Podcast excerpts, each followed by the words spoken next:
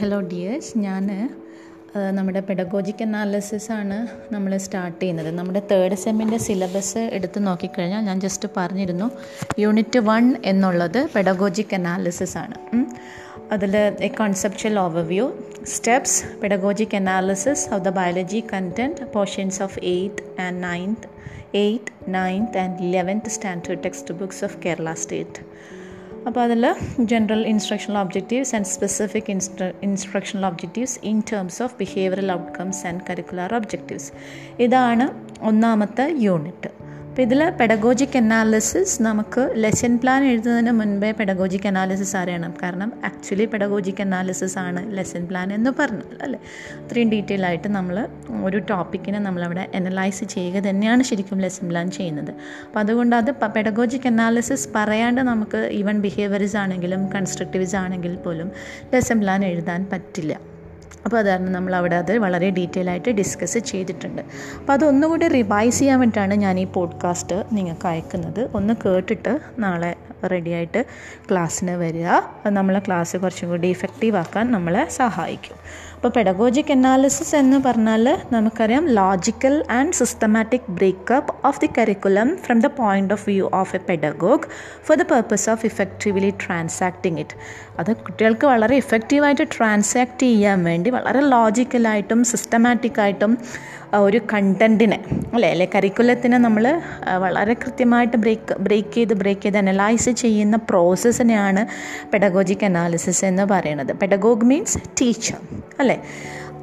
അപ്പോൾ അതിൽ ഒരുപാട് അതിന്റെ പ്രിൻസിപ്പിൾസ് നമ്മൾ hear the subject matter through the ear of the people അങ്ങനെ ഒരുപാട് പ്രിൻസിപ്പിൾസ് നമ്മൾ പറഞ്ഞിട്ടുണ്ട്. See the subject matter through the eyes of the people perceive the subject matter through the sense organs of the people hear the subject matter through the ear of the people understand the subject matter through the minds of the people അപ്പോൾ ഇങ്ങനെ വളരെ മൈന്യൂട്ടായിട്ട് നമ്മൾ അതിന്റെ കാര്യങ്ങൾ നമ്മൾ സംസാരിച്ചിട്ടുണ്ട്.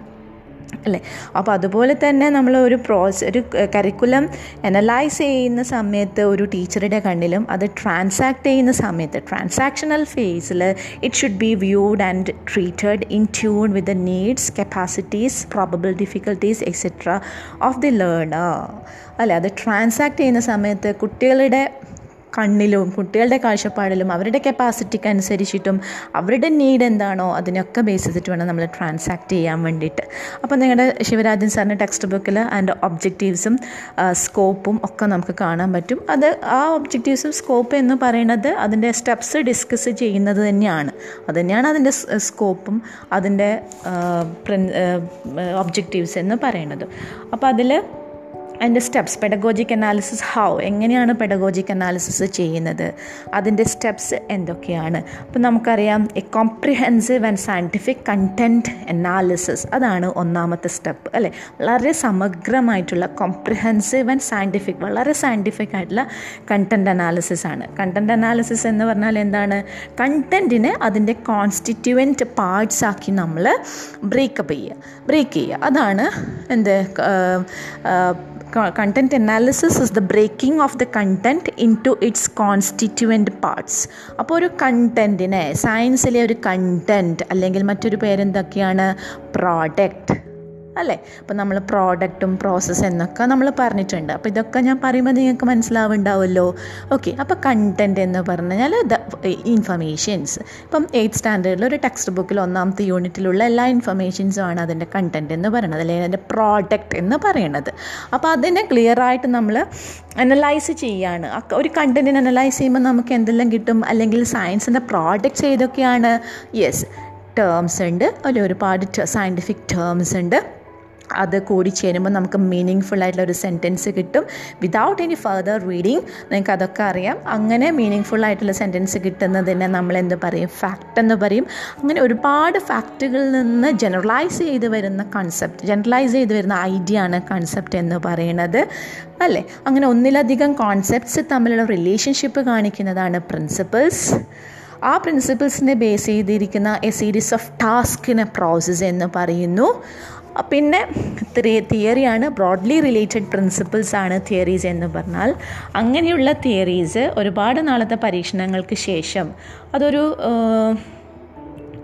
Scientific എക്സ്പെരിമെന്റിനേഷനൊക്കെ ശേഷം അത് കൺഫേം ചെയ്യുമ്പോൾ നമ്മളതിനെ ലോ എന്ന് പറയുന്നു. അപ്പോൾ ഏതൊരു സയൻസിലെ കണ്ടന്റ് നമ്മൾ അനലൈസ് ചെയ്യുമ്പോഴും ഇത്രയും ഫാക്ട് ഫാക്ടേഴ്സ് അല്ലെ കോൺസ്റ്റിറ്റ്യുവന്റ് പാർട്സ് നമുക്ക് കാണാൻ സാധിക്കും. അപ്പോൾ ഇപ്പം നമ്മൾ ചെയ്യുന്നുണ്ടത് അല്ലേ? നമ്മൾ ബിഹേവിയറിസം ലെസൺ പ്ലാൻ എഴുതുമ്പോൾ അത് ചെയ്തിട്ടുണ്ട്. എങ്ങനെയാണ് കണ്ടന്റ് അനാലിസിസ് ചെയ്യുന്നത് അതിലെ ഇമ്പോർട്ടന്റ് ടേംസ് എന്തൊക്കെയാണ്? സയന്റിഫിക് ന്യൂ ആണ്. അപ്പോൾ ഒരു കുട്ടിയെ സംബന്ധിച്ച് ഇപ്പോൾ എയ്ത്ത് സ്റ്റാൻഡേർഡിലെ ഒരു കുട്ടിയെ സംബന്ധിച്ച് അവനിൽ ഓ നമ്മൾ സെലക്ട് ചെയ്ത കണ്ടന്റിലെ ന്യൂ ഡിഫൈനബിൾ വേർഡാണ് ടേം എന്ന് പറയുന്നത്. ആ ഒരു പെർട്ടിക്കുലർ സ്റ്റുഡന്റിന് ആ പെർട്ടിക്കുലർ ടൈം വെച്ചിട്ട് നോക്കുമ്പോൾ ഓക്കെ അപ്പോൾ അങ്ങനെ നമ്മൾ അനലൈസ് ചെയ്യുന്നു. കണ്ടന്റിനെ അനലൈസ് ചെയ്യുകയാണ് പെഡഗോജിക് അനാലിസിസിലെ ഫസ്റ്റ് സ്റ്റെപ്പ് അപ്പം ഈ കണ്ടന്റ് അനാലിസിസും പെഡഗോജിക് അനാലിസിസും തമ്മിൽ എന്തുണ്ടാവാൻ പാടില്ല? കൺഫ്യൂഷൻ ആയി പോകരുത് പെഡഗോജിക് അനാലിസിസ് എന്ന് പറഞ്ഞാൽ കംപ്ലീറ്റ് പ്രോസസ്സാണ് അതിന്റെ ഒരു പാർട്ട് മാത്രമാണ് ഇത് കണ്ടന്റ് അനാലിസിസ് എന്ന് പറയുന്നത് അങ്ങനെ ടീച്ചറെ കണ്ടന്റിനെ കണ്ടന്റിനെ കുറിച്ച് തറവ് ഐഡിയ ആയതിനു ശേഷം അടുത്ത സ്റ്റെപ്പ് എന്താണ്? ഒബ്ജക്റ്റീവ്സ് സെറ്റ് ഔട്ട് ചെയ്യാണ്. അപ്പോൾ ഒബ്ജക്റ്റീവ്സ് സെറ്റ് ഔട്ട് ചെയ്യുന്നതെന്ന് പറയുമ്പം മുൻകാലങ്ങളിൽ നമ്മൾ ബ്ലൂംസ് ടാക്സോണമീനെ ബേസ് ചെയ്തിട്ടാണെങ്കിൽ അതിന്റെ ബേസിസിൽ അതായത് knowledge understanding application analysis synthesis evaluation അങ്ങനെ വരും. എഫക്റ്റീവ് ഡൊമൈനിൽ ബേസിക്കലി സയൻസിനെ സംബന്ധിച്ച് സയന്റിഫിക് ഇൻട്രസ്റ്റ് ആറ്റിറ്റ്യൂഡ് ഏപ്രിസിയേഷൻ ഇത്രയാണ്. പിന്നെ സൈക്കോമോട്ടർ ഡൊമൈനിൽ സ്കില്ല് അല്ലേ?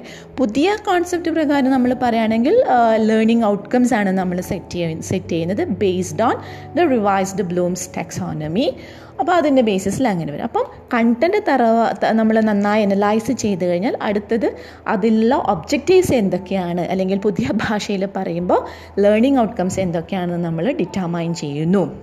എന്നിട്ട് എന്താണ് അടുത്തത്? ഐഡന്റിഫിക്കേഷൻ മൂന്നാമത്തത് ഐഡന്റിഫിക്കേഷൻ ഓഫ് പ്രീ റിക്വസൈറ്റ്സ് അപ്പോൾ ഈ കണ്ടന്റ് ട്രാൻസാക്ട് ചെയ്യണമെങ്കിൽ അവൻ അത്യാവശ്യമായി അറിഞ്ഞിരിക്കേണ്ട റിക്വസൈറ്റ്സ് എന്തൊക്കെയാണ് എന്ന് നമ്മളവിടെ ഫൈൻഡ് ഔട്ട് ചെയ്യുന്നു. അതൊക്കെ നിങ്ങൾക്കറിയാം. ഇപ്പോൾ എന്താണ് പ്രീ റിക്വസൈറ്റ് എന്ന് പറഞ്ഞു കഴിഞ്ഞാൽ അല്ലേ?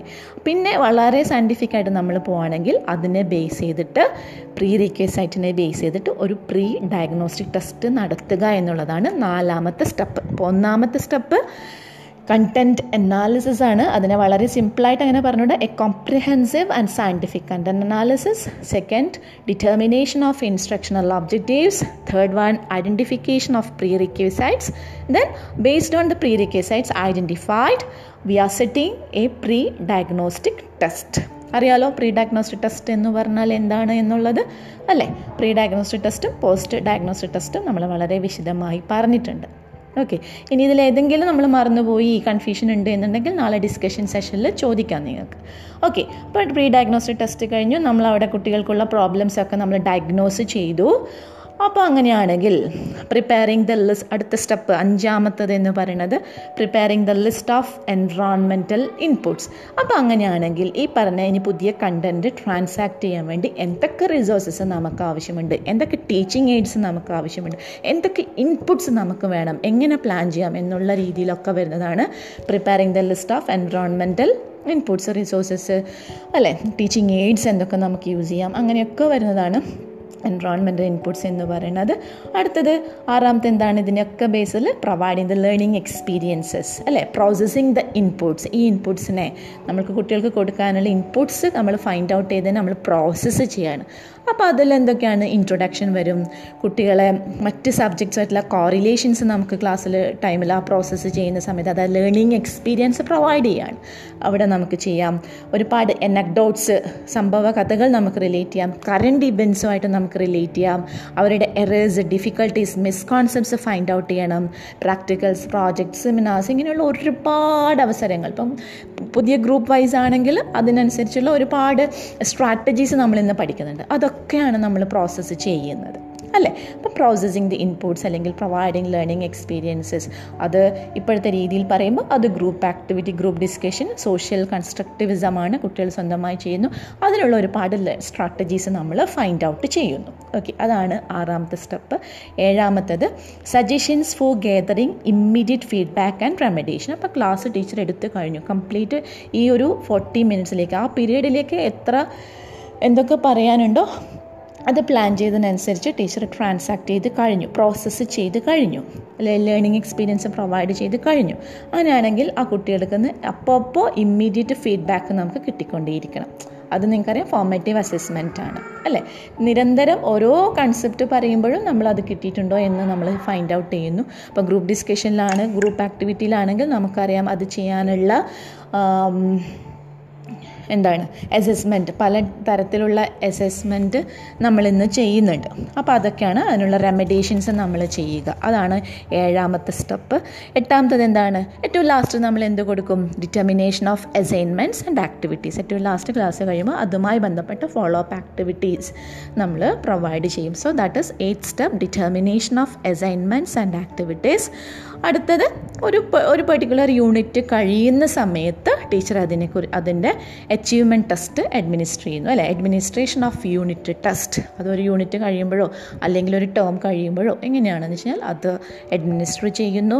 അതിനുശേഷം എന്താണ് ലാസ്റ്റ് സ്റ്റെപ്പ് പറയാൻ പറ്റുമോ? എന്താണ് determination of post diagnostic test നമ്മൾ വിശദമായി പറഞ്ഞിട്ടുണ്ട് അല്ലേ? അച്ചീവ്മെന്റ് ടെസ്റ്റ് നടത്തി ആ ടീച്ചർ വെരിഫൈ ചെയ്ത് വാല്യൂ ചെയ്ത് കഴിയുമ്പോൾ അവിടെ എന്താണപ്പോൾ ചില ക്വസ്റ്റ്യൻസിൽ ഒരുപാട് കുട്ടികൾ എഴുതാതെ വന്നിരിക്കുന്നു അല്ലെ? കുറേ പേർക്ക് ഡിഫിക്കൽട്ടി ഫീൽ ചെയ്യുന്നു എന്ന ഫീൽ വരുന്ന സമയത്ത് നമ്മൾ അതിന്റെ പ്രോബ്ലം ഡയഗ്നോസ് ചെയ്യാൻ വേണ്ടി അതിന്റെ പ്രശ്നങ്ങൾ എന്തൊക്കെയായിരിക്കും എന്ന് ഡയഗ്നോസ് ചെയ്യാൻ വേണ്ടി വളരെ ബേസ് ലെവലിൽ ഈ പറഞ്ഞ രീതിയിൽ അവർക്ക് മുൻപേ കിട്ടിയ ആശയങ്ങളെല്ലാം കിട്ടിയിട്ടുണ്ടോ എന്നൊക്കെ ഫൈൻഡ് ഔട്ട് ചെയ്യാൻ വേണ്ടി വളരെ ബേസ് ലെവലിനെ നമ്മൾ ക്വസ്റ്റ്യൻസ് ഇട്ടുകൊണ്ട് ഓരോ കണ്ടന്റിലും സിമ്പിൾ ടു കോംപ്ലക്സ് എന്നുള്ള രീതിയിൽ ക്വസ്റ്റ്യൻസ് അറേഞ്ച് ചെയ്യണം എന്നൊക്കെ ഡയഗ്നോസ്റ്റിക് ടെസ്റ്റിന് പറഞ്ഞത് ഓർക്കുണ്ടാവും അല്ലേ?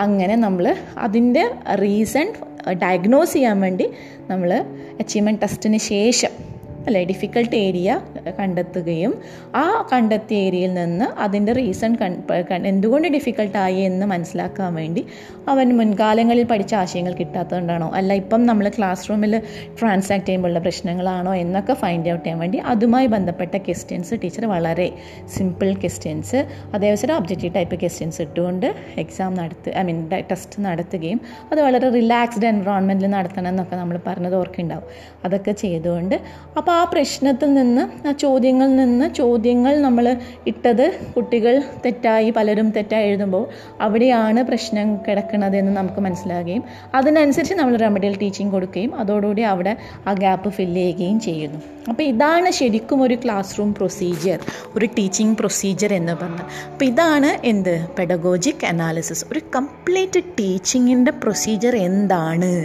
എന്നുള്ളതാണ്. ഇതാണ് നമ്മൾ ഡെയിലി ലെസൺ പ്ലാനിൽ ക്ലാസ് റൂമിൽ ചെയ്തുകൊണ്ടേയിരിക്കണത് അല്ലേ? അപ്പോൾ ഇതാണ് പെഡഗോജിക് അനാലിസിസ് ഒന്ന് റിവൈസ് ചെയ്യുക ആ ടെക്സ്റ്റ് ബുക്ക് ഒന്ന് വായിക്കുക.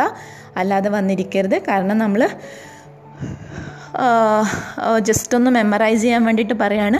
നമ്മൾ നാളെ ഇതിനെക്കുറിച്ചുള്ള ഡിസ് ഡീറ്റെയിൽ ഡിസ്കഷൻ നമുക്ക് നടത്താം. ഓക്കെ ടോപ്പിക് വെച്ച് തുടങ്ങുന്നത് അടുത്ത ദിവസം തുടങ്ങാം. ഇപ്പം ഞാൻ ജസ്റ്റ് ഒന്ന് മെമ്മറിയിൽ കൊണ്ടുവരാൻ വേണ്ടി പോഡ്കാസ്റ്റ് അയക്കുന്നതെന്ന് മാത്രമേ ഉള്ളൂ. നാളെ നിങ്ങൾ ഓരോരുത്തരും ആ സ്റ്റെപ്സിനെ കുറിച്ചിട്ട് ഒന്ന് ഡിസ്കസ് ചെയ്യാം നമുക്ക്. അതുപോലെ നാളെ ഉച്ചയ്ക്ക് ശേഷമാണ് ഞാൻ പറഞ്ഞു രാവിലെയുള്ള ബുദ്ധിമുട്ട് എന്താണെന്ന്. പ്ലീസ് എല്ലാവരും ഒന്ന് സഹകരിക്കണം. താങ്ക്